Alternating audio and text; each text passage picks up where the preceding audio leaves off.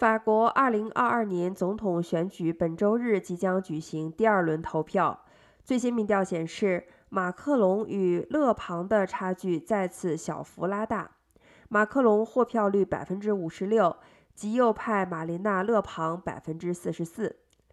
目前距离总统选举第二轮投票还有几天。巴黎人报报道，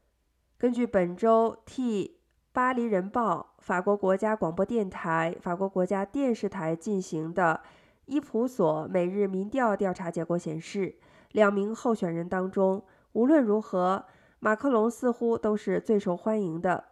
即使情况仍有可能发生变化。